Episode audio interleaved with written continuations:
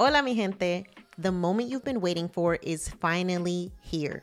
My brand new book, Financially Lit, is officially out, and I can't wait for you to get your copy. Inside this book, I'm bringing you culturally relevant and relatable personal finance advice that will allow you to finally feel seen, heard, and understood. Whether it's the guilt you feel from being the first person to make it while members of your family are still struggling, or the way that financial trauma manifests itself in negative and limiting beliefs around money, Financially Lit is here to guide you through it all. Just a few years ago, it was almost impossible to find personal finance books written for first-generation wealth-building Latinas. We have been forced to navigate the complicated world of money with a bunch of money books written by old white dudes who don't understand what it's like for us first-gen kids. But that stops right here, right now. Inside Financially Lit, you will learn how to set boundaries with your familia, with your dinero, create and pass on generational wealth, diversify and increase your income, protect yourself from financial abuse, navigate the complicated relationship between amor and dinero, invest like a white dude or better, and so much more. You can get your hard copy and audiobook version of Financially Lit at financiallylitbook.com. And make sure to join our email list so you can find out when I'm stopping in a city near you for the Financially Lit book tour. See you soon.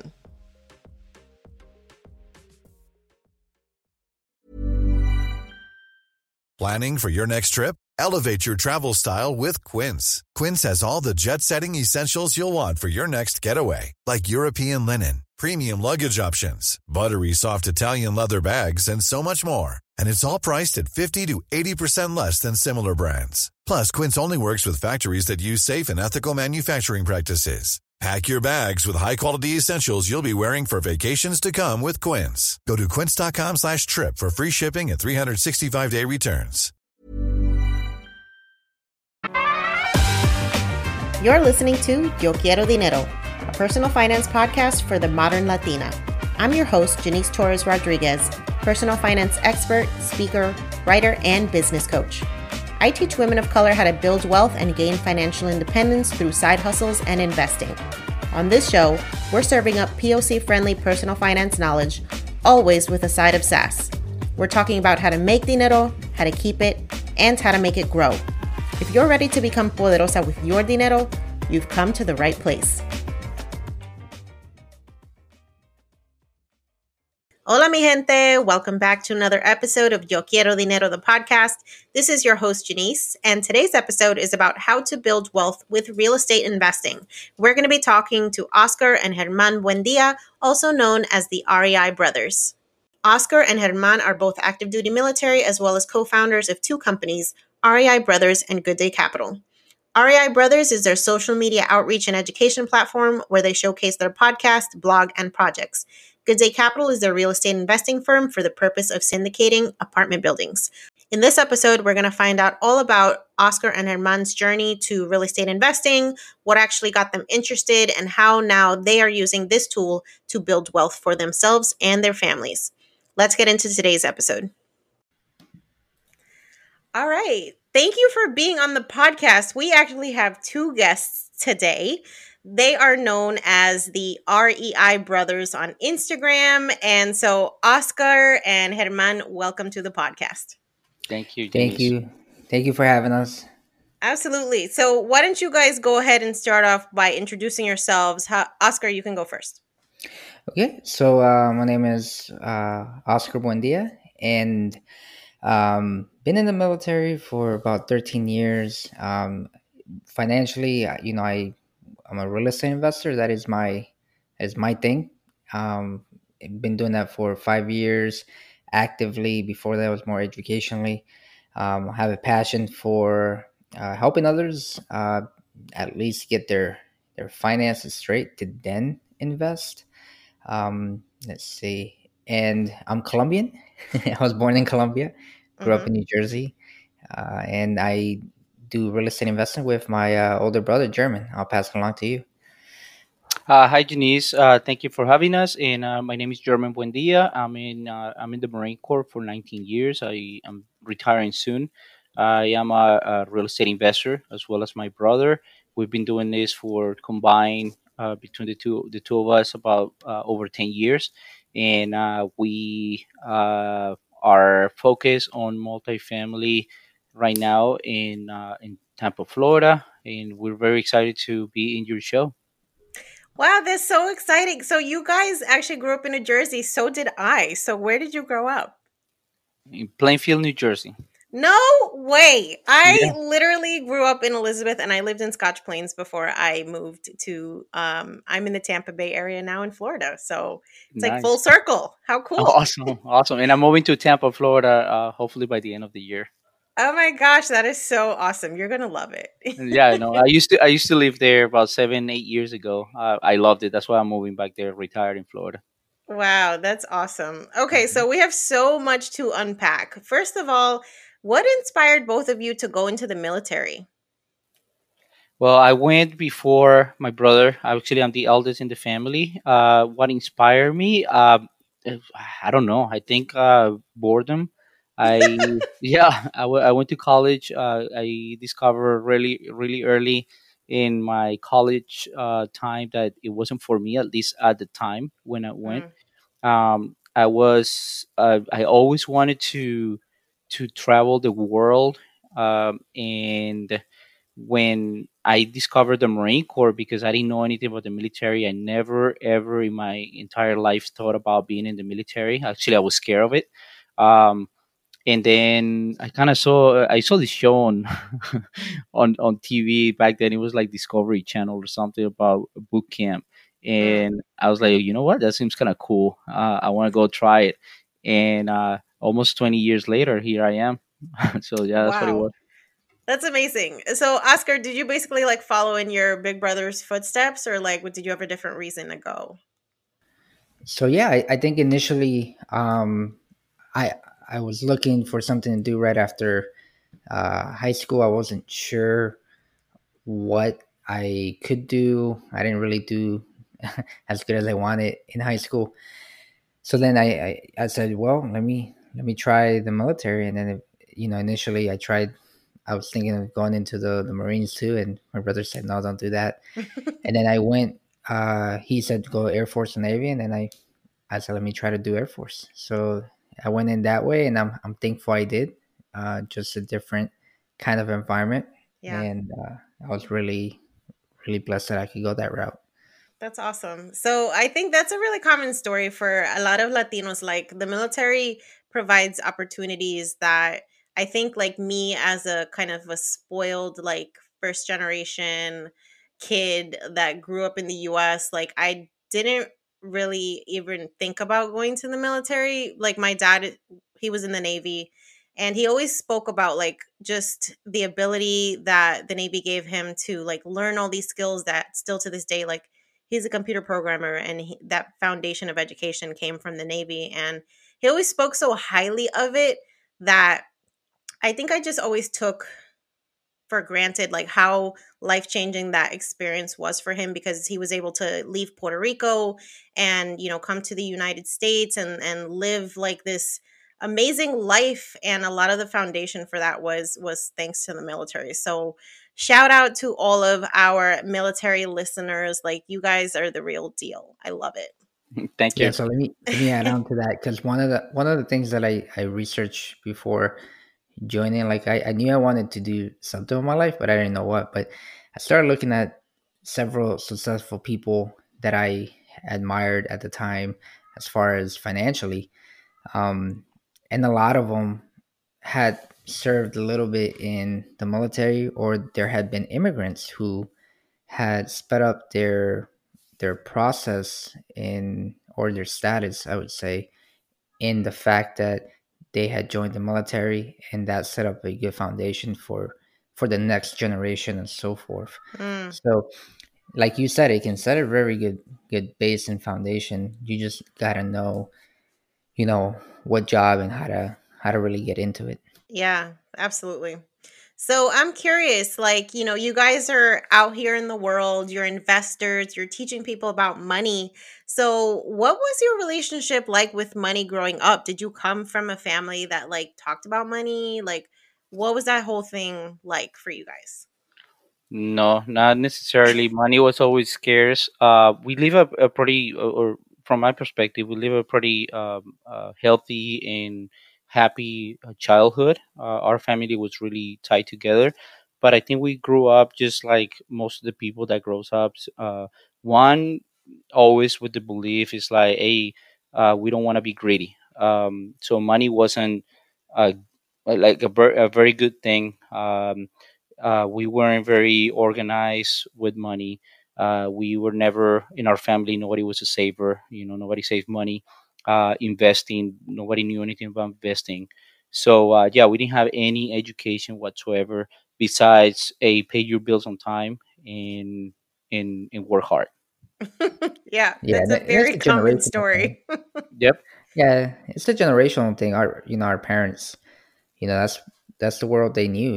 You worked and you maybe had a pension and, you just, that was the routine. Yeah. Right. Especially coming, they came to this country with nothing. So their idea was just survival. It wasn't investing. Yeah. That's such a good point. And that definitely resonates with me. I think my parents still have a hard time, like, accepting the fact that I pursue entrepreneurship and that when I get bored with a job, like, I will go looking for another one. Like, I'm not one to really just, work at the same place for like 40 years and just be comfortable. And I think that just goes against everything that they believe is important. They're like so big on stability and like being comfortable. And I'm just like so opposite of them from that perspective. And I think it's just like that generational and the cultural difference, right? Of like how they grew up versus how we grow up. Definitely. Yeah. So I'm curious, you're in the military. How do you actually start getting involved with real estate? Because I have a hard time first understanding how you would have the time for that. And like, secondly, how you would have the exposure to that. I was always the first step on everything. But my brother was, and my brother, I always tell him that he's the brains of the family. I was always involved in other businesses and other ventures, and so I always wanted to be an entrepreneur since I was little. I just didn't know how to get into it because I never had the network. I never had friends that were entrepreneurs. Real estate again wasn't something that I knew anybody in it to ask questions about it. So I got into ventures. My brother kind of saw that in me as well. And one day around 2015, he got with me and he told me, hey, read this book. And when I read that book, and I let my brother tell the story from his perspective, I read that book and it just changed my world. And here we are. So Oscar, just tell us the story of how you introduced your brother to this idea of real estate investing.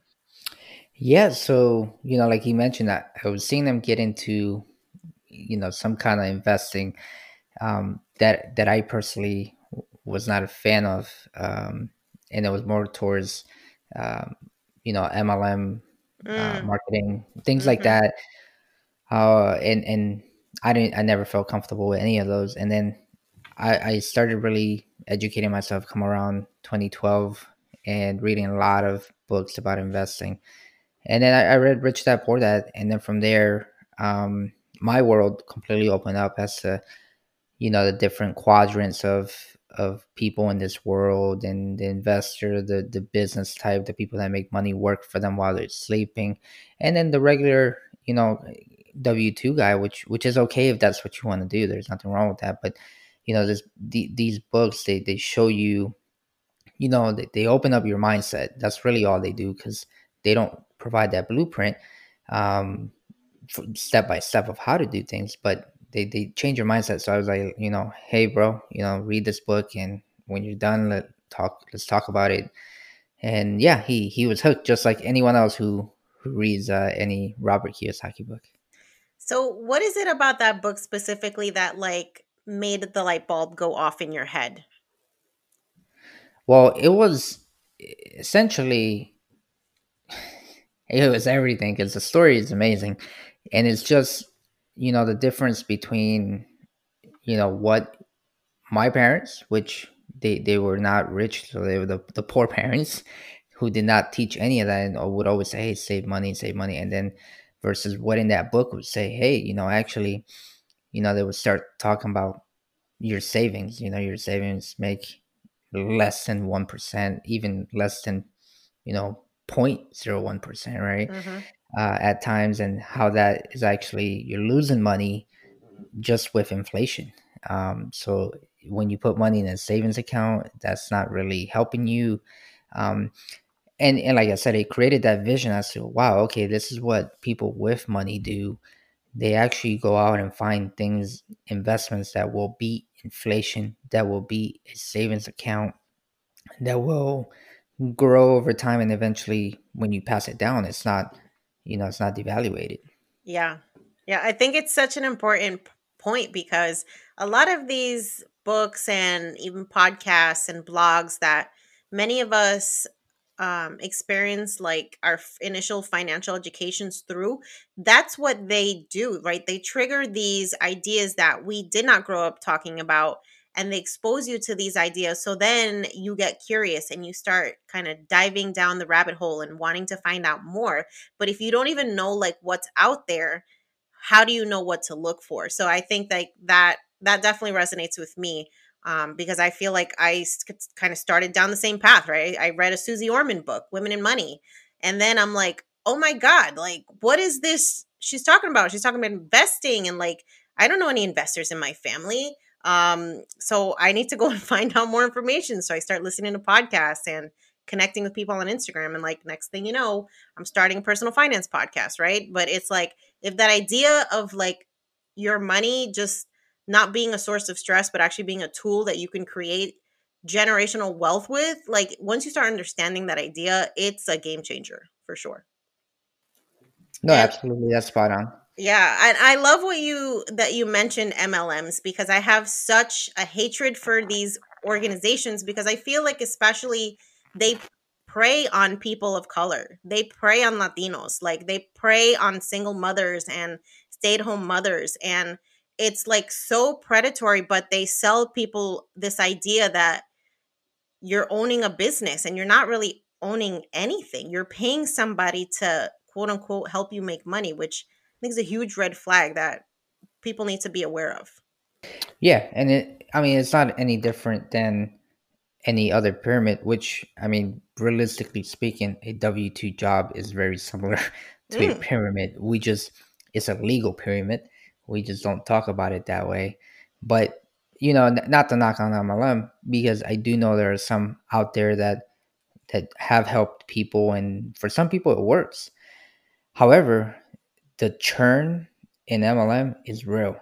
You have to be doing some serious marketing in order to really keep people and happy. But like you said, in order to do that, it becomes almost predatory. So do you want to be involved with something like that? And not to mention, if you pick a wrong one, a lot of those products aren't that great. Right. That's a good point. And it's not even really about the products at the end of the day. It's about you recruiting people. So exactly. Is it ever really about what you're selling? I would say probably not. Yeah, I agree. Yeah. So I'm curious if you would expand a little bit on this, I think, sort of controversial concept that you just mentioned, where like a W-2 is kind of a form of a pyramid scheme. What do you mean by that? Well, it's illegal. It's legal, right? So, right. Like when you talk about like a normal pyramid scheme, you're talking about you have people that work, that's a boss, and work below you, right? Mm-hmm. And their work, and you don't see it in a normal job, because everyone's compensated through the company, not through any upsell. But that if you really think about it, it's still a pyramid. It's right. It's just formed in this legal way. Just look at the org charts that HR will provide you. Yeah, exactly. It's just that it's legally allowed and it's not taboo, right? So if you shift your mindset a little bit between those terms and you look at what any other MLM is doing, it's still a pyramid. It's not different. Yeah. So that was my point there. And of course, a W-2 job is more stable and it's probably better, more benefits, but there are similarities very clearly, but people don't like to admit or talk about that. Yeah. I love that. All right. So I want to dive into your real estate venture. So like, how did you guys actually get started with your first real estate property? So let me start.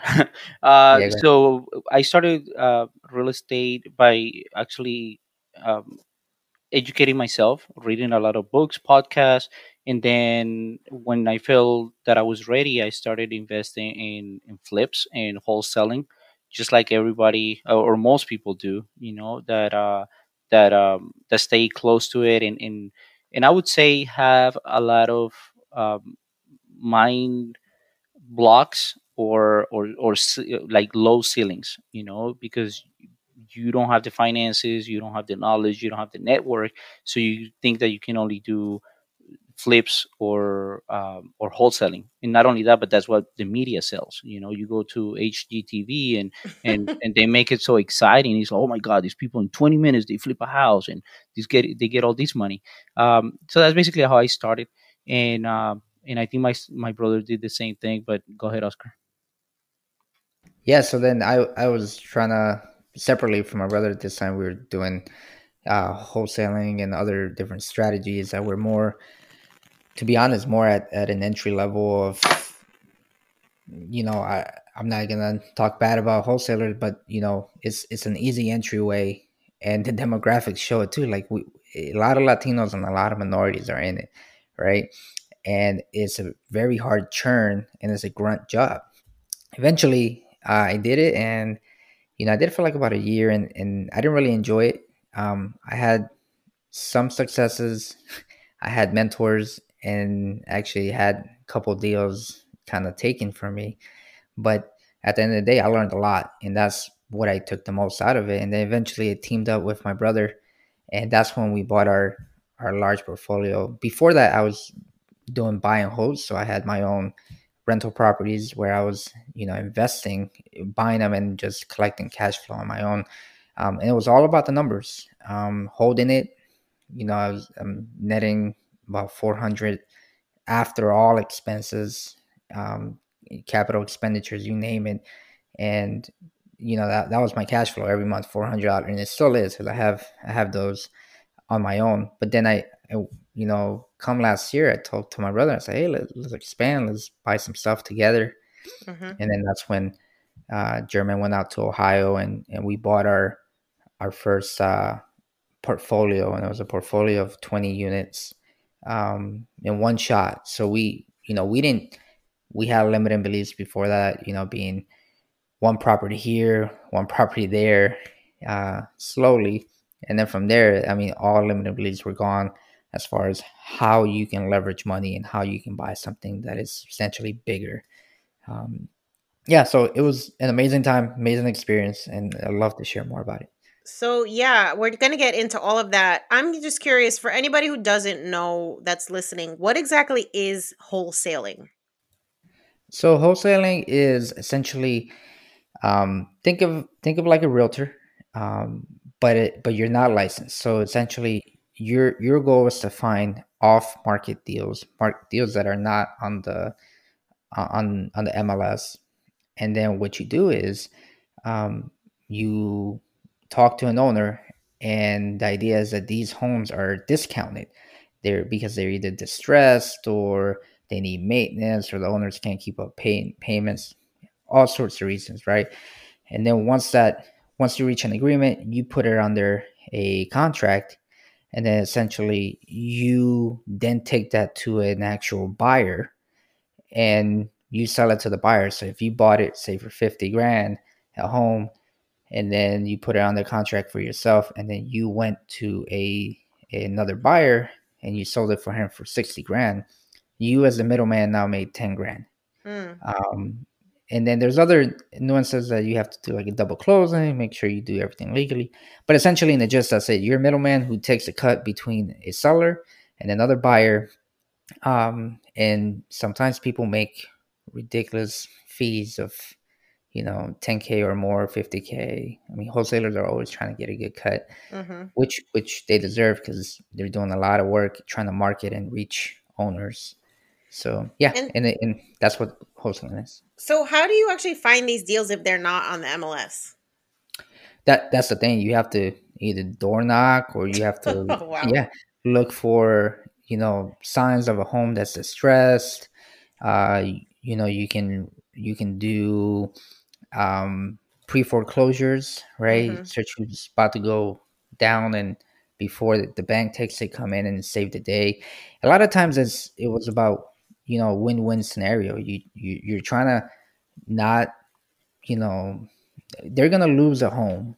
So you have to go in there and say, hey, I'm trying to help you not have this on your record, and negotiate a lesser sale, you know, or maybe it's someone that inherited properties that doesn't want them and wants to let go of them quick. Okay, well, if you want them to go quick, how about you give me a discount, right? So, yeah, and it takes a lot of work. Yeah, it does sound like a lot of work. So you guys decide to team up together to buy, what is it, an apartment building? No, it's a portfolio. Okay. Total of 20 units. It's all single family and multifamily, okay. 1 through 4 units. Got it. So how does that actually work? How do you purchase a portfolio of properties? German, you want to take it? Yeah. Well, the portfolio, we didn't know until we kind of stumbled into it. What I did was I went to Ohio and I went there for like a week, and I tried to network as much as I could with wholesalers, with realtors, brokers. I went to every meetup that I could in a week. And then we stumbled across this seller that knew that I was in town. I actually marketed myself and marketed that trip in Facebook and all the groups, the real estate groups in Facebook. And I just let them know, hey, I'm going to Ohio from this day to this date. I want to talk to everybody in real estate that I could. So the seller of this portfolio got to me through Facebook, and she told me, hey, I'm selling all my properties. I'm retiring. I don't know if you will be interested in it. At that point, what I did, I mean, I got pretty excited. I'm not going to lie to you, because our goal during that trip was to maybe purchase 1 or 2 houses, right? Again, like my brother said, limited beliefs. We thought that what we had in cash, we could only afford maybe 1 or 2 houses, 1 for each, and then start from there. But then we started doing the due diligence on this portfolio. She had over 300 properties that she was loading off, and then we came down to, okay, we can, without knowing, right? I had a pretty good network. I live in California, and I had a pretty good network that was helping me with the flips before. So I contacted somebody that I thought that she could be our partner, and what she told us was, I know that you can do it on your own. Let's just start doing the due diligence. And I mean, out of nowhere, she crushed all those limited beliefs. As we started stepping one step at a time, we started finding out more processes, how to negotiate, how to structure the deal so we could actually do it with our money. And we ended up buying 13 of those properties, and that's how you stumble through any deal. As a matter of fact, you know, if you want to wholesale, you just gotta market yourself. Hey, this is what I'm looking for. This is what I'm trying to do. And you talk to people who are in the network, who have homes, who are in financial situations that they might need help with their properties. And that's basically the same approach that I took when I went to Ohio. I just told everybody I'm going there and this is what I'm looking for. And that's how it happened. Got it. Okay. So I have so many questions. The first one is, why Ohio? Okay. So Ohio came across because I kept listening to a lot of podcasts, and also there was a friend of my mom, she was purchasing properties in Ohio at a really deep discount at the court steps. So she would go, she lives in New Jersey as well, and she would go to New Jersey, go to the courthouse when they were selling all these properties, and she would buy properties at $7,000, $10,000. She would go out there and flip them and then sell them or put them to rent. So I told my brother, like, man, I mean, at that with that money, we can buy, again, 1 or 2 houses in a week, right? I'm just thinking in a week time, I can come out with two. So I actually went to the course steps as well to see if we could, or at least the process on how we could purchase properties there. So that's why these are Ohio, homes that are being like foreclosed on or auctioned off or something like that. Exactly. Yeah. Uh-huh. So in one of the things that also attracted us was the entry point, right? I mean, the prices were relatively low. If we didn't get any auctions or we didn't get any discount properties, we could also afford maybe one or two houses at $30,000 or $20,000-$30,000, and they will be paid off. They will be cash flowing from day one. Laws in Ohio for investors are pretty good. They're pretty investor friendly, so that helps us as well. Like I told you, the cash flow, the price versus the rents, they make sense as well as for the investors. The cap rates in Ohio are pretty good as well. So we decided to look into Ohio, and it was pretty good. It was pretty good experience. Okay. So what you're describing sounds to me like a real estate syndicate. Is that accurate? Not at that point. Okay. No. Yeah, no. That was a joint venture between him and I. A syndication would be you raise capital, you have investors. Yeah, whole different thing. And we can go into that as well. Yeah, for sure. So my next question for you is, how much money do you actually need to like participate in these types of deals? Because when I think of like buying 13, 20, whatever properties, I'm just like, okay, well, I don't have like $500,000 in the bank. So like, how am I supposed to do this? Janice, let me tell you something. I love that question, because of all the podcasts that we've been to, nobody asked that question. And that was one of the limited beliefs that we had. It's like, okay, we don't have that much cash. You know, I mean, we had savings, and substantially we had pretty good savings. We just didn't know what the potential of our savings. Mm-hmm. And so that's why I love your question, because yeah, we didn't have that much. And we pulled it off from everywhere we could to find that. So just to give you numbers, because I'm not afraid to give you numbers, is I had my retirement account. I had around $25,000 in cash that I just pulled from that account. That I was like, okay, again, because the prices in Ohio were so low, that I could probably buy me one or two houses if it was from the courthouse. Mm-hmm. If not, then I could just afford one house for $20,000, or maybe at least a down payment. And that's where I started with $20,000. My brother had a similar amount of money, but when the portfolio came out, I mean, we pulled money from everywhere because the opportunity was so huge that I was willing to take everything that I had and put it into this portfolio. So same thing with my brother. So one of the things we did was, our family was huge. You know, our mom had some money saved, so she gave us some money. Not gave us, we're paying her back. But that was part of that.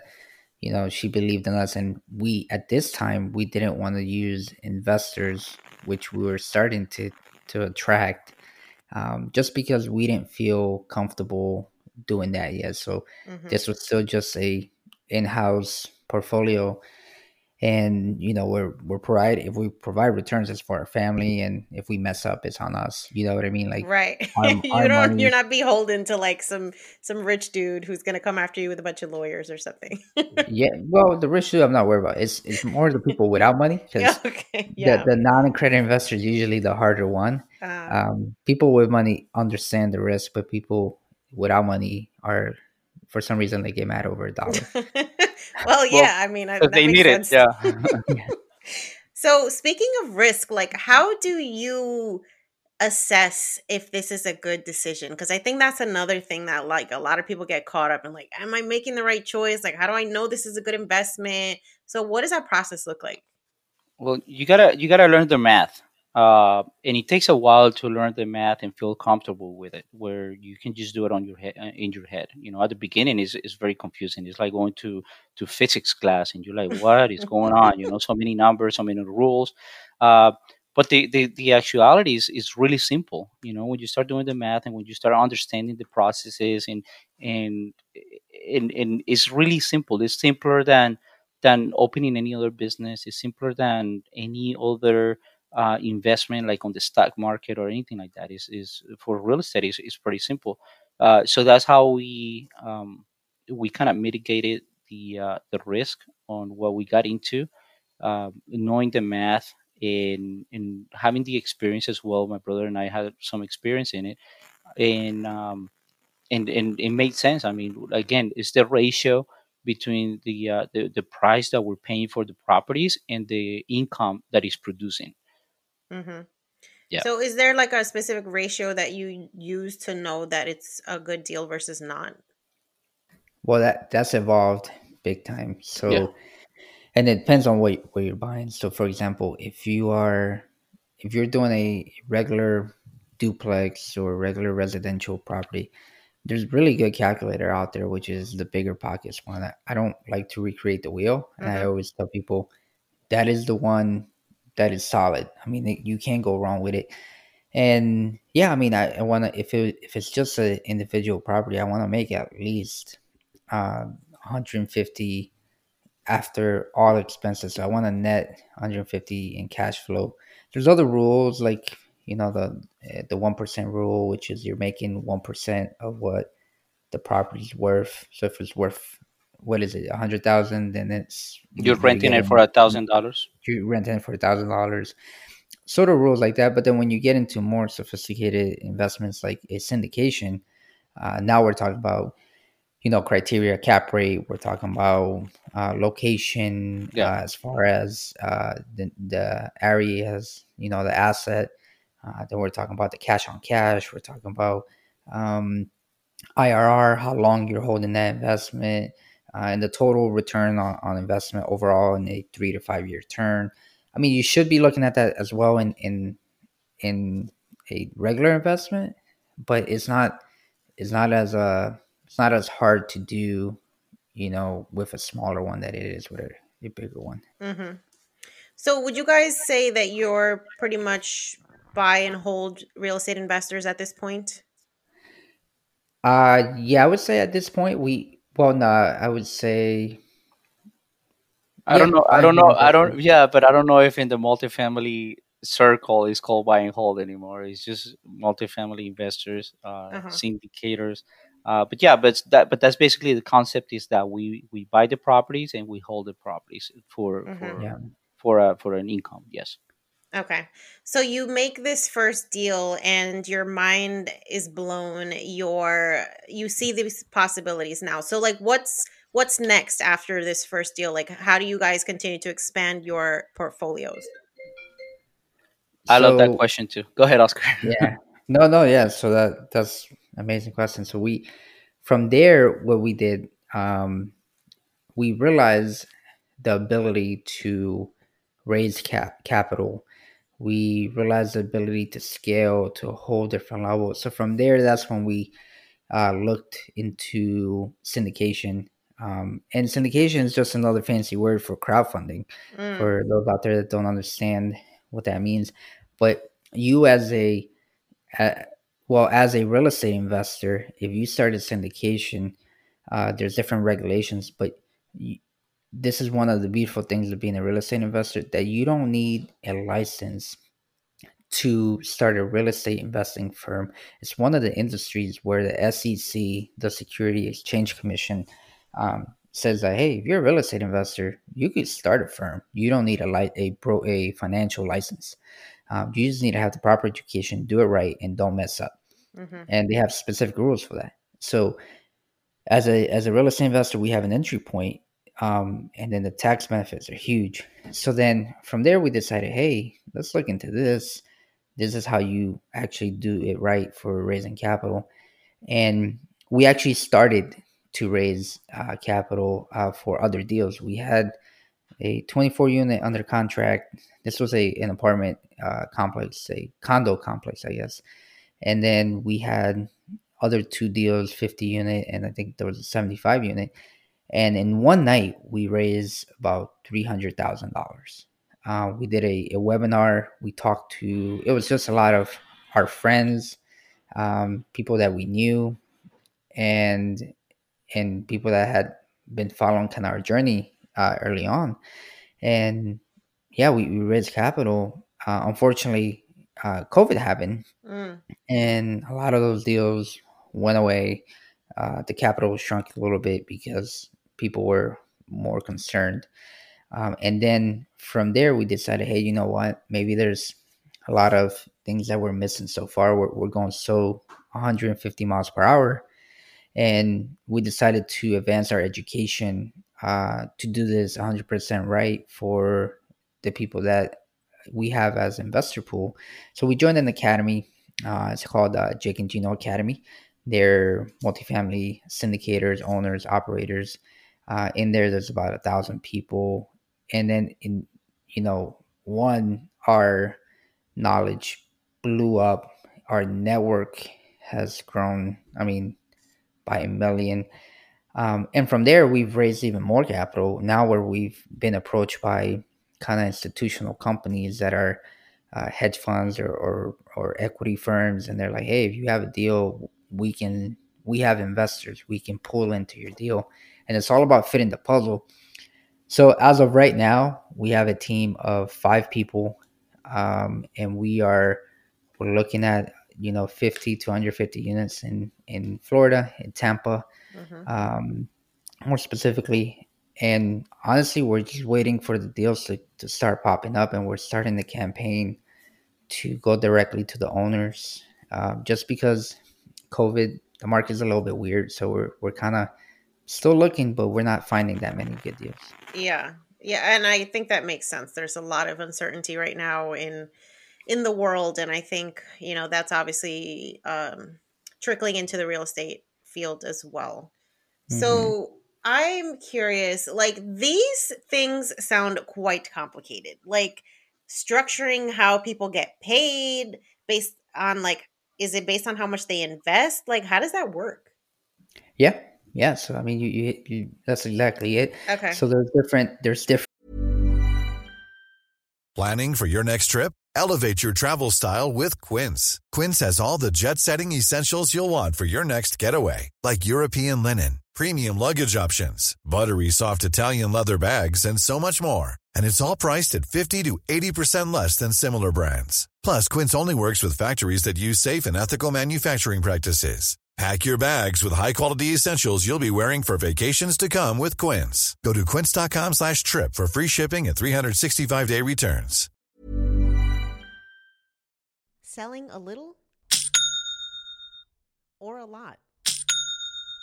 Shopify helps you do your thing however you cha-ching. Shopify is the global commerce platform that helps you sell at every stage of your business. From the launch your online store shop phase to the first real-life store stage, all the way to the did we just hit 1 million orders stage? Shopify's there to help you grow. Whether you're selling scented soap or offering outdoor outfits, Shopify helps you sell everywhere. From their all-in-one e-commerce platform to their in-person POS system, wherever and whatever you're selling, Shopify's got you covered. Shopify helps you turn browsers into buyers with the internet's best converting checkout, 36% better on average compared to other leading commerce platforms.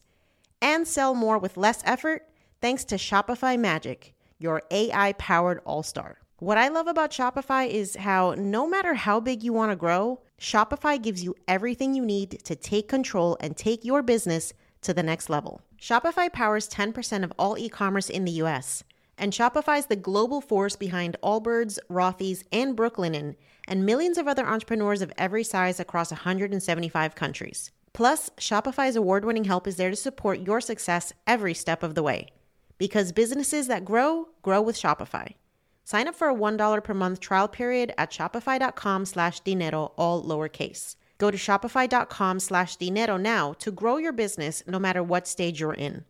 Shopify.com/dinero. Different I mean, it depends on who's structuring the deal, but there's everything from a waterfall, which is depending on if you invest, let's say, a higher tier over 50K or over 100, the more you invest, the more of a percentage of the asset you get. So the more distribution you get from cash flow or from when you sell it or refinance it and you pull more money out. Mm-hmm.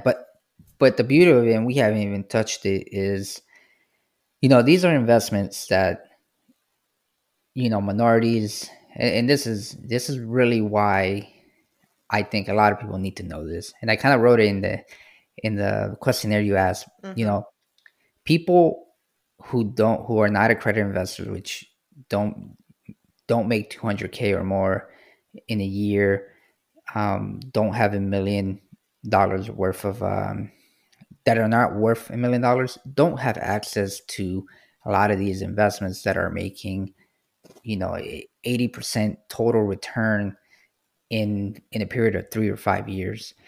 And the reason for that is because the government protects people who are not accredited investors and says, hey, these investments are deemed way too risky and we don't want anyone to lose money. We rather keep people happy, and that's it.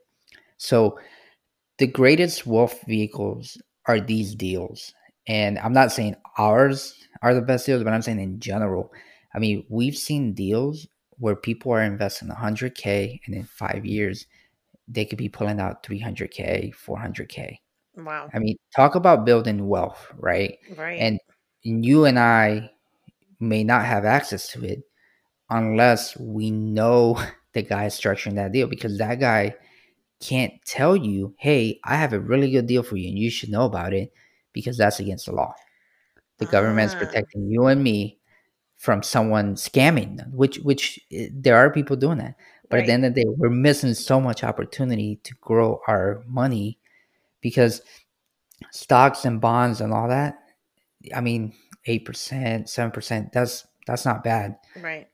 But it's not going to build this generational wealth that you hear about. And that's really how people are doing it. Syndications, you know, and not just in real estate, in marijuana, you name it.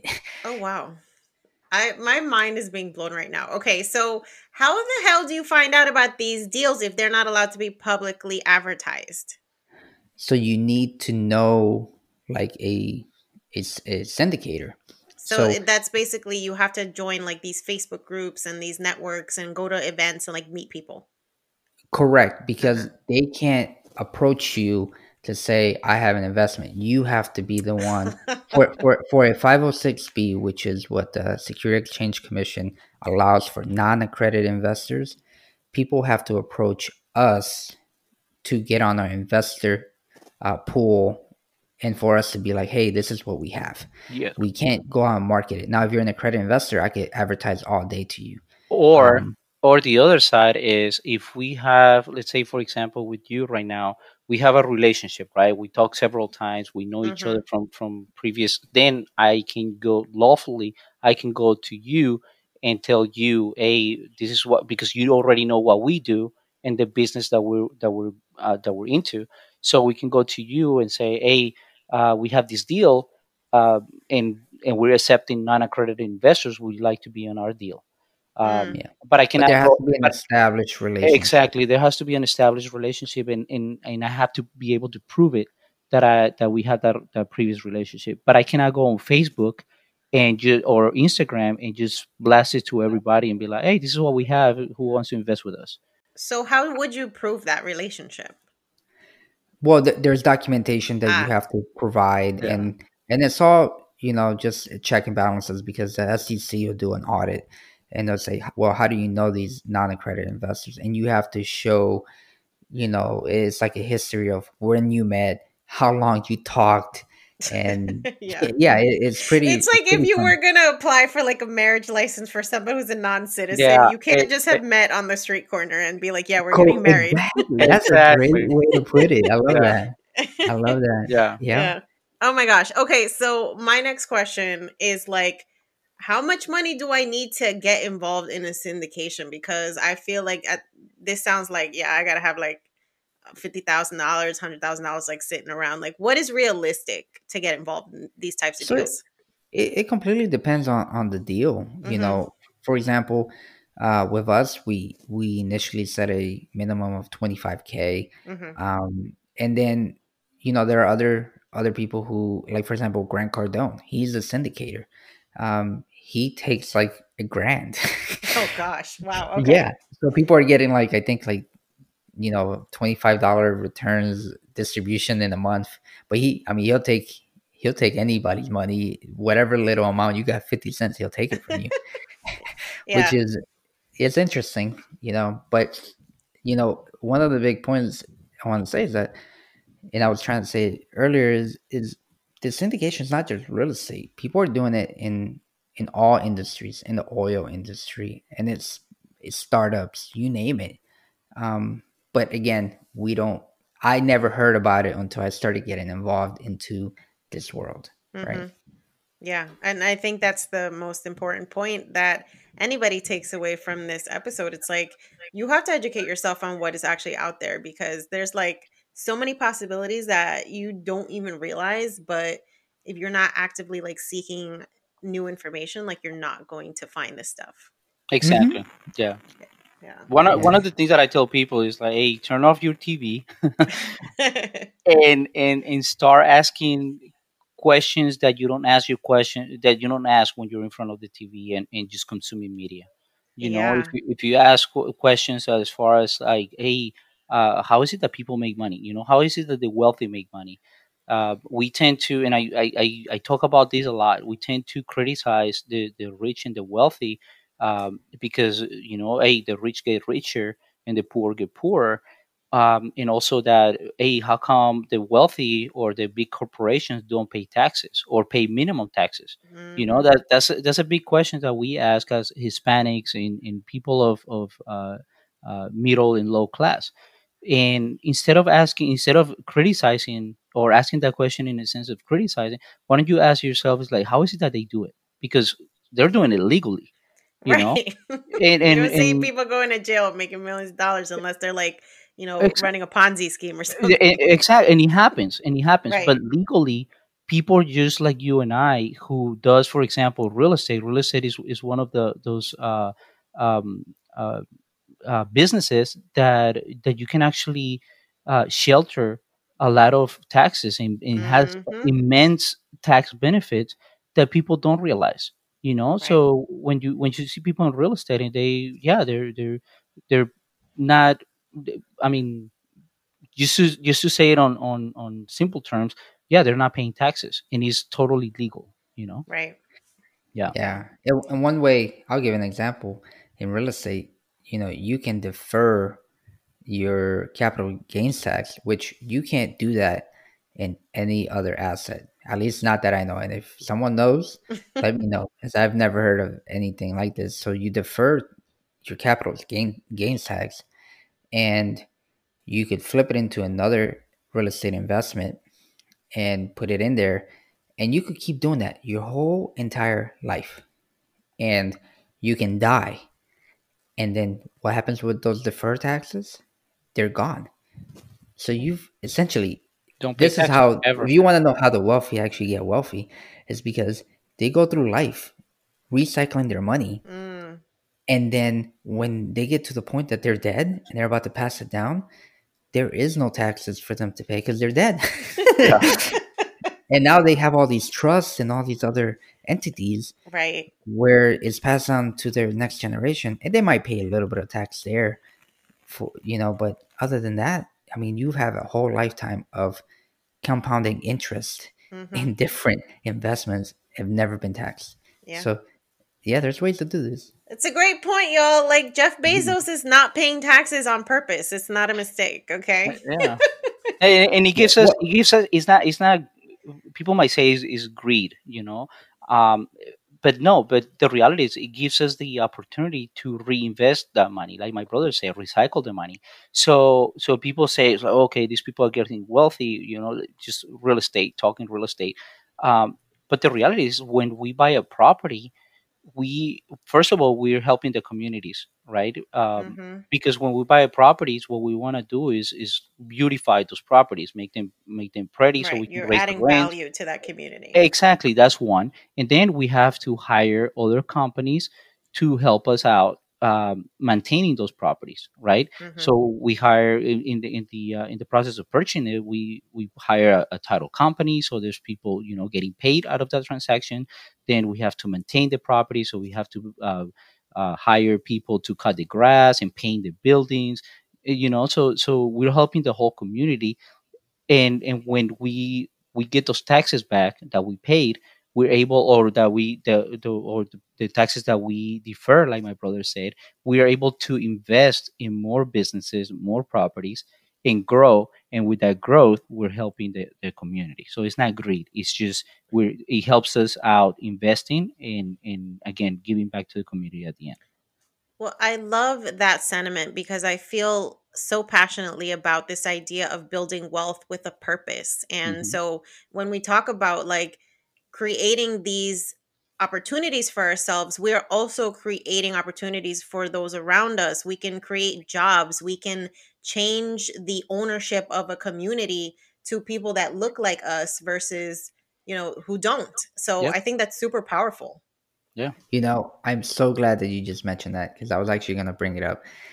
When we started in this journey, we started seeing who were the people that were doing this. And I would say about 98% don't look like us, don't speak Spanish, very few minorities, and people are going to work with people that they can relate, right? So right. The entry is already harder. But, the hustle is there. You make it happen, and we've been able to meet some amazing people. But also, we need more. We talk about diversity, right? We need diversity in all kinds of groups. And when we talk about affordable housing and we talk about rent control and this or that, if you come from areas like we did, we rented all our life growing up, and we lived in dirty apartments that no one took care of, no one cared about. And now that's something we talk about with my brother. Hey, when we get to this point, let's not just look at raising rents, but let's look at how we can cut expenses from our operations and then still provide a good return to investors, but not have to raise rents on the tenants, right. Because at the end of the day, is we've been there, right? Or maybe provided, I would love to do an educational program for our tenants to be like, hey, this is how you budget. This is how you do finances. Let me help you get out of an apartment and purchase a home. Because I know that would attract people too. The next person would rent right away. What person wouldn't want to rent from someone that is helping them also level up, right? Right. So, we need more people to realize that there's more than just the W-2 jobs, that you can go out there and do these investments as well and own apartment buildings, own a community. You can do that, and we need that. Absolutely. Like you said, we need to start changing the face of who owns our communities and also taking advantage of that wealth building. I love that. I am so here for all of that. Okay. So I'm curious what your thoughts are on the benefits of leveraging multifamily real estate versus single family homes, because I feel like a lot of us that think about kind of that first foray into real estate investing, we think, I'm going to buy some single family homes and I'm just going to, rent them out and make a couple $1,000s a month and that's it. But what is the power of actually leveraging multifamily real estate? What is the benefit? Go ahead, Oscar. No, go ahead. Yeah. So, there's one is time, right? So, residential takes the same effort for both, to be honest with you. So if you're gonna use your time, I want to maximize it. And that's what we realized, for me to set up to buy a multifamily, a small residential multifamily, 4 units and below, I'm gonna put effort into it. But I could put the same effort into organizing an actual business and growing it. Because we had someone tell us from the beginning, hey, look, you know, buying residential is like you're just working for yourself. You're being a normal mom and pop owner of a store, right? You start going into buying apartment buildings or multifamily or hotels, whatever that commercial asset you decide to do, you're now becoming an actual business where you're going to have to hire a CPA, you're going to have to hire a team, you're going to have to have property management. You're creating jobs and you're creating an actual system there. And that for those of you who want to be entrepreneurs, you know, that's a solid way to do it. Don't get me wrong, the buy and hold and the individual homes, it's great. But for us, that's what attracted us. We see as, you know, real generational wealth. I see us in 10 to 15 years having an actual firm where we have investor pool and we can turn it into an equity fund, and we can now support other investors buy their large assets, right? But, you know, everyone has their level of risk and their level of tolerance, and it's okay. So in also way you feel comfortable, there's nothing wrong with it. And also goals. I mean, my brother and I, we're very, we have huge goals, and we've always had big dreams. You know, we were always curious about how far we could get. Some people like small, and there's nothing wrong with that. But when it comes to scaling, is more difficult to scale when you go from one house to another house. Is also more difficult, and this everything that my brother said is contraintuitive, because it takes more effort and it's more difficult to manage single small properties here and there than to actually get a commercial building and manage that building. It takes way more effort, and we're proof of that. You know, we have those assets, and so we know. That makes sense to me, because I feel like, you know, even in the sense of the risk of a vacancy with a single family home versus, you know, a couple of vacancies in a multi-unit apartment building, like if your one tenant in your single family house leaves or stops paying the rent, then you're responsible for all of that money. Exactly. Like, so when you're relying on a bigger pool of tenants, like you can manage the risk, especially in situations like right now when there's a lot of landlords that are like dealing with, and even like Airbnb hosts that they're dealing with, like not being able to pay their mortgages because their tenants walked out or they lost their jobs or something crazy happened, you know? Yes, exactly. And in real estate, the risk is diversified by the more units you have. So yeah, you're spot on. I mean, most units don't go below 85%, and that's solid. But another big thing is financing. I didn't mention it before, but for example, in residential, individually you can go up to probably 10 properties before you can't get any more loans. Before, you know, banks start saying, hey, you have too much debt personally, and I can't give you a loan to buy another home. Yeah. And then in commercial, it's completely backwards, and because they're not vetting you, they're vetting the asset that you're bringing to get funded. So a bank will say, oh wow, this, you know, you have a debt service ratio of 1.5, which means that after everything, you can cover the mortgage payment 1.5 times. So you have enough to pay and some for savings, right? Yeah. So then the bank is like, this is a good deal. You're making good cash flow. I can fund it for you. Okay. Oh, but you don't have the track record to do this for 100 unit. Okay. Well, find someone that can come into the deal with you. And that's what we're doing. We have people that are high net worth who can come in. They get a portion of the profits, but they sign off for us and they vet the deal and they make sure everything's good because they have experience doing this. And the bank is, yeah, okay, we'll give you. And you know what they give us? 3%. 3% APR. Wow. Yeah. So commercial, you know, is significantly more attractive. I mean, even now, I think there's some that I've seen that are 2 point something. Just because the banks see this as one of the best asset classes to fund. They don't see that much risk. It's all about risk to the bank. I mean, it makes sense to me. Like, people are always going to need somewhere to live. So I don't see a world where, like, a real estate investor just becomes obsolete. Oh, yeah. No.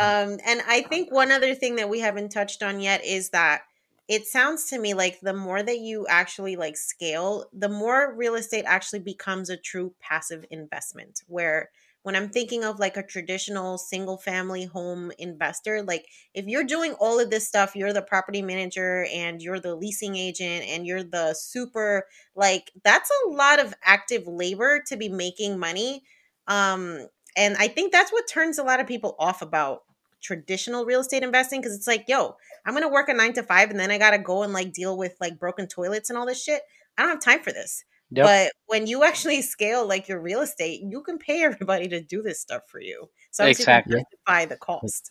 Yes. And, in reality, it's not passive at all unless you are the passive investor, you know, mm-hmm. where you invest your money and then they invest in people like us, where we are the asset managers, right? We manage that money, we manage the properties, but that's what we want to do, right? But then, yeah, you can if you want to do passively, where you find a asset manager just like us, and you invest your money, and then you get your paycheck every distribution date, you know? Mm-hmm. Yeah. But, you know, that word passive, you know, has become such a buzzword. Yeah. Because like you just said, you know, it's not really passive. Uh-huh. And, you know, I feel like people are throwing that word out there so much. And it's like, it's a myth. Yeah. Because for something to become truly passive, there comes a lot of work for it. Like, a lot. You have to set up foundations. You have to set up systems. You have to set up a business. Yeah. And that's why I say residential, when you're doing it that one way, it becomes more of a mom and pop. So mm-hmm. if you have to be present to actually make sure is working correctly.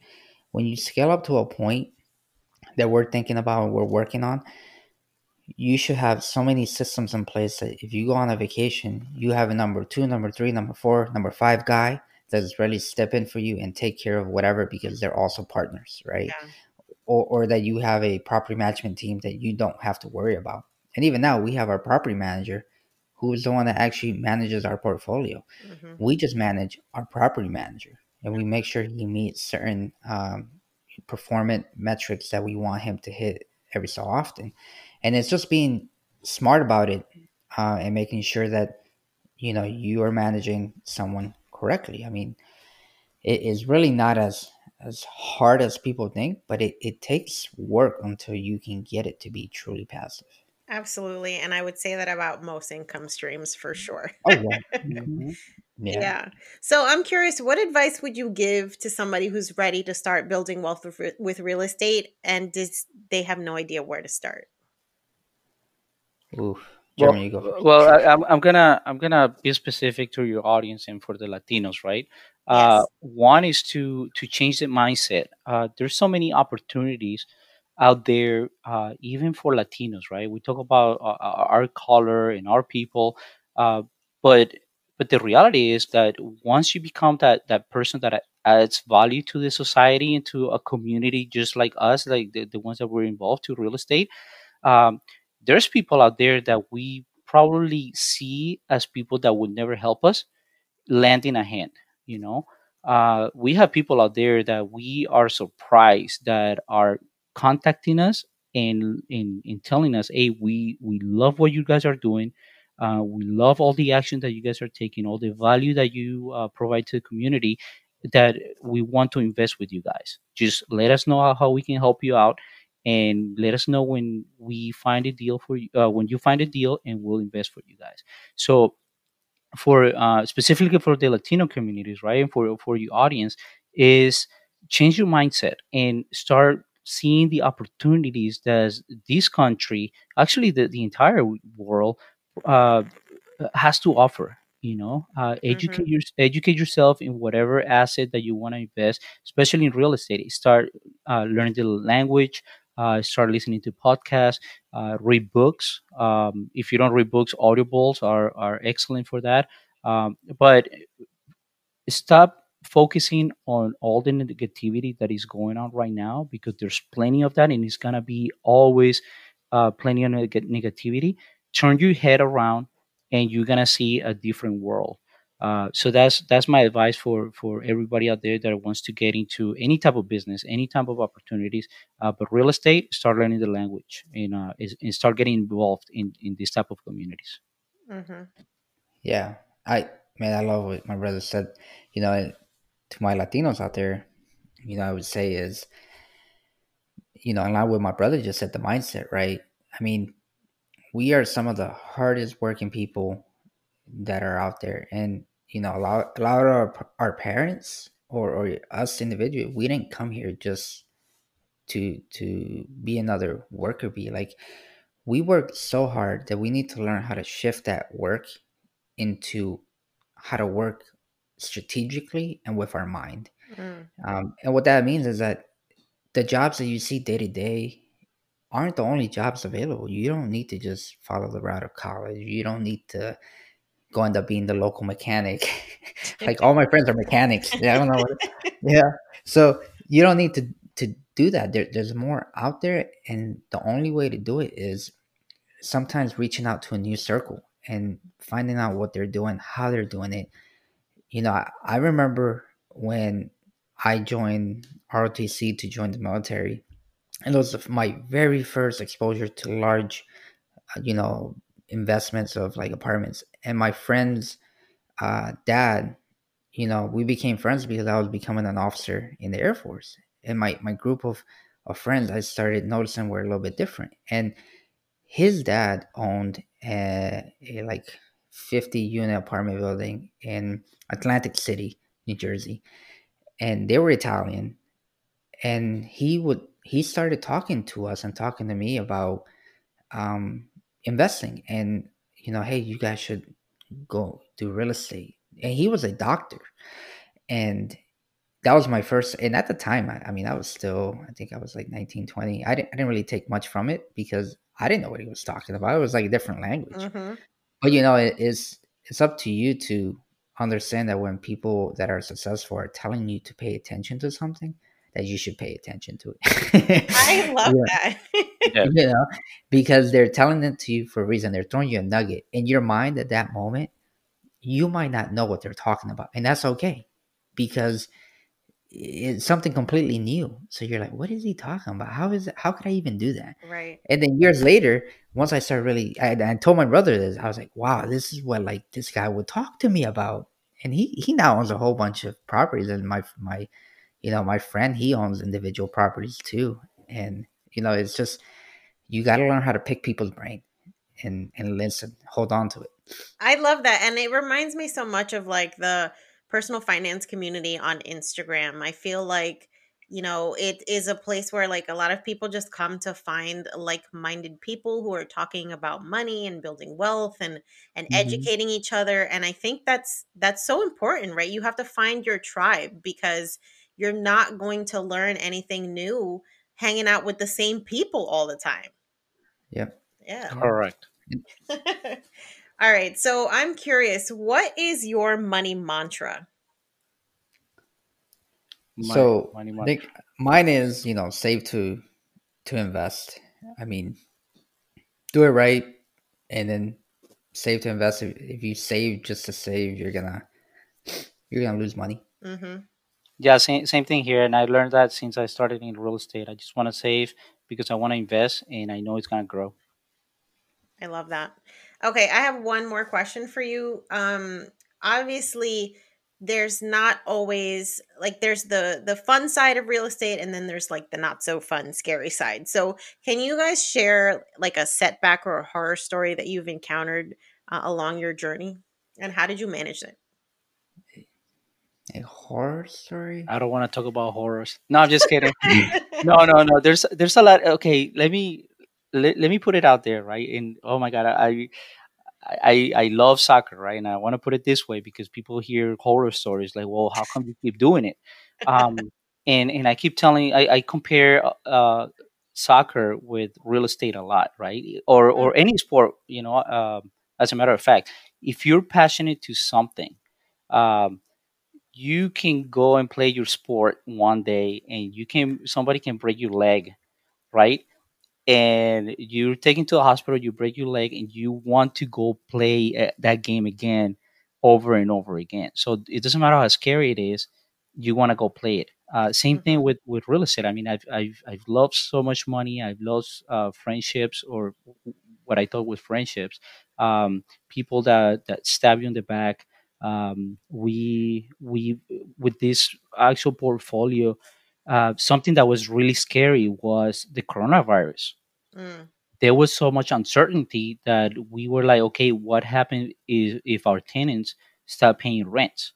We were going through a cycle of repositioning the asset, which means that we're trying to fix the houses, and we're trying to raise the rents. We're trying to get contracts, everything set up so we can either refinance it or sell the portfolio. And then coronavirus. My business used to be weighed down by the complexities of in-person payments. Then Tap to Pay on iPhone and Stripe came along and changed everything. With Tap to Pay on iPhone and Stripe, I streamlined my payment process effortlessly. Now I can accept in-person, contactless payments right from my iPhone. No extra hardware required. What's truly remarkable is how I can cater to all of my customers' payment preferences. Whether they're using cards, Apple Pay, or other digital wallets, Tap to Pay on iPhone and Stripe ensure a smooth checkout experience every time. And it's not just me. Stripe helps businesses of all sizes, from local markets to global retailers, scale quickly and stay agile. To learn how Tap to Pay on iPhone and Stripe can help grow your revenue and reach, visit stripe.com/tapiphone. He does, and he just changed everything around, right? And we had some type of experience, but not experienced at that level, that it was actually scary. It was truly scary. And fear is one of those things that you make up in your mind. You start thinking about what if. Well, in the reality is not that nothing happened, and our asset kept performing actually better than other assets and other people that we were talking to, because everybody was paying rents, and we had some Section 8 tenants that they were getting their rents from the government. So we went through these crazy and freaky moment where we were about to go under the bed, and we're like, oh my God, whatever happens, let it happen right now, because it's gonna happen. Well, the reality is nothing happened. So yeah. It was a scary moment, but as long as you keep, you know, going and don't freak about it, you'll be fine. You know, I've learned that. So that was a scary moment for me. Yeah. I love that. Yeah, that was, I think that was same thing, scary. Just, you know, this is a black swan event. You just don't know what's going to happen. Right. But I think something that was just different, you know, good and bad, you know, as you start going in this journey and people start to know you, there's obviously, I'm still so surprised at the good side of how many people approach us and just provide support, you know, like, hey, like, we love what you're doing. If there's any way I can help, let me help and let me, you know, grow with you guys. And we're always open to talk to people. But then on the flip side, you know, there's always people who, you know, are really mean about things and just like pessimistic. And, you know, we've had some encounters with, I guess, social media influencers who are jerks. Oh yeah. I'll put it that way. I mean, our goal is not to be social media influencers. That's not what we want to do. But, you know, in order to show people what we're doing, we need to show it on social media. That's the way you do it, you know? So then you get some people that are really like intense, and they're just kind of mean about, you know, maybe we're stepping into their boundary or zone. And that's not what it is, right? That's not what our intention. That's not our goal. But, you know, that really turned me off from a lot of people, because I like social media. I like talking to people, but I've never been the kind that's like, you know, hey, get off my social media.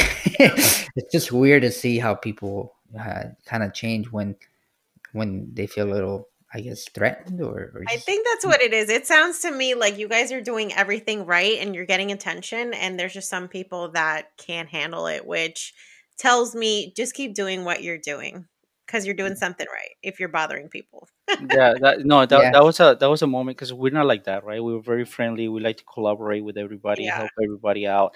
And then you get the people that are trying to shut you off. And it kind of hurts, and it kind of hurt us, you know, a couple of episodes where we're like, what's going on, man? What do we do? But then, yeah, we were friends. Yeah. And then like you just said, you realize it's like, no, this is what we do. We have to do it. If we just pay attention to those people, we're going to shut down ourselves. It's like, no, let's keep doing, man. Let's keep what we're doing. Again, refocus to the possibilities and the opportunities out there, and yeah, but it hurts sometimes. I think that's a really good takeaway message, especially being Latinos. Like, we are typically the first to be doing a lot of these things, and so it can be very easy to adopt this imposter syndrome and start feeling like you don't belong because you don't see people that look like you that are doing this, and we have to fight through that because that imposter syndrome is what keeps us from inserting ourselves into these spaces where we rightfully belong. So keep going. Yep. Oh yeah, that's man. That's you put it great. I had a friend who said that we were slumlords and all we owned was ghetto homes. Yeah. Well, you let the haters keep hating. It's fine. Yeah. No, I did. I mean, we had a talk offline. I was like, hey man, what's going on? And I could tell it's just a weird jealousy thing, but we can't let other people get to us. Yep. If you have something you want to do, just go and do it. At the end of the day, it's your life. You know, don't put too much thought into it as to what people say. There's always going to be, even family members are going to say, oh, what are you doing? This is not for you. You shouldn't be doing that. Yeah. Take the safe route. But right? the reality is that there's more people out there willing to help you out and proud of what you do and all the effort that you put than the people that are going to try to shut you down. So yeah, absolutely, just keep going. I love that. And I am super proud of you guys and everything that you're doing. So for anybody that wants to find out more about you and follow your journey, where can they find you? Oh, well, any of our social medias, our website is gooddaycapital.com. We're really active on Instagram, REI_brothers. And then our personal LinkedIn, Germán Buendía and Oscar Buendía. And yeah, if you message us, we'll respond, and we could always set up a call, talk, whatever. We're always happy. We've talked to so many people now about, their journey and what they want to do, and we'll help you too. Awesome. You guys are super inspiring. I'm so glad that you are in this space, that you're educating Latinos about all the possibilities that there are that exist with real estate investing. And I just wish y'all the best of luck. I can't wait to see what you continue to achieve in your business. And just thank you for being here. Thank you so much. We really love what you're doing as well. So I appreciate it. We need more people like you. Thank you. This is awesome. Thank you so much. Thank you. I hope you love this episode and are thinking about real estate investing in a different way. I think a lot of us are kind of sold this idea that if we buy a single family home and we live in it, it'll just appreciate and we'll become millionaires. And the truth of the matter is that primary home ownership is not necessarily the key to building wealth. When it comes to using real estate to invest in, you need a totally different strategy than you would when you're looking for a home to actually live in. So I hope that this episode got your wheels turning and you start investigating all the different ways that you can invest in real estate. Be sure to check out our blog this week. We're going to be talking about real estate syndication, how it works, how to participate, and also the types of real estate investments and how you can get involved. So definitely head over to YoQuieroDineroPodcast.com and check those articles out this week. As a reminder, if you're loving the Yo Quiero Dinero podcast, please make sure to rate, review, subscribe, and share. That way amazing listeners like you can find us too. We want everybody out here being poderosa with their money. And so if they know about us, they can start doing that too. If you don't already follow us on social media, make sure that you follow the Yo Quiero Dinero podcast on Instagram, Twitter, Facebook, Pinterest, and even TikTok. Yep, we're doing TikToks too. And don't forget to visit the Yo Quiero Dinero podcast blog, where you can find episode show notes, as well as personal finance articles, news about events, and more. Until next time, guys, stay inspired, stay confident, and stay poderosa.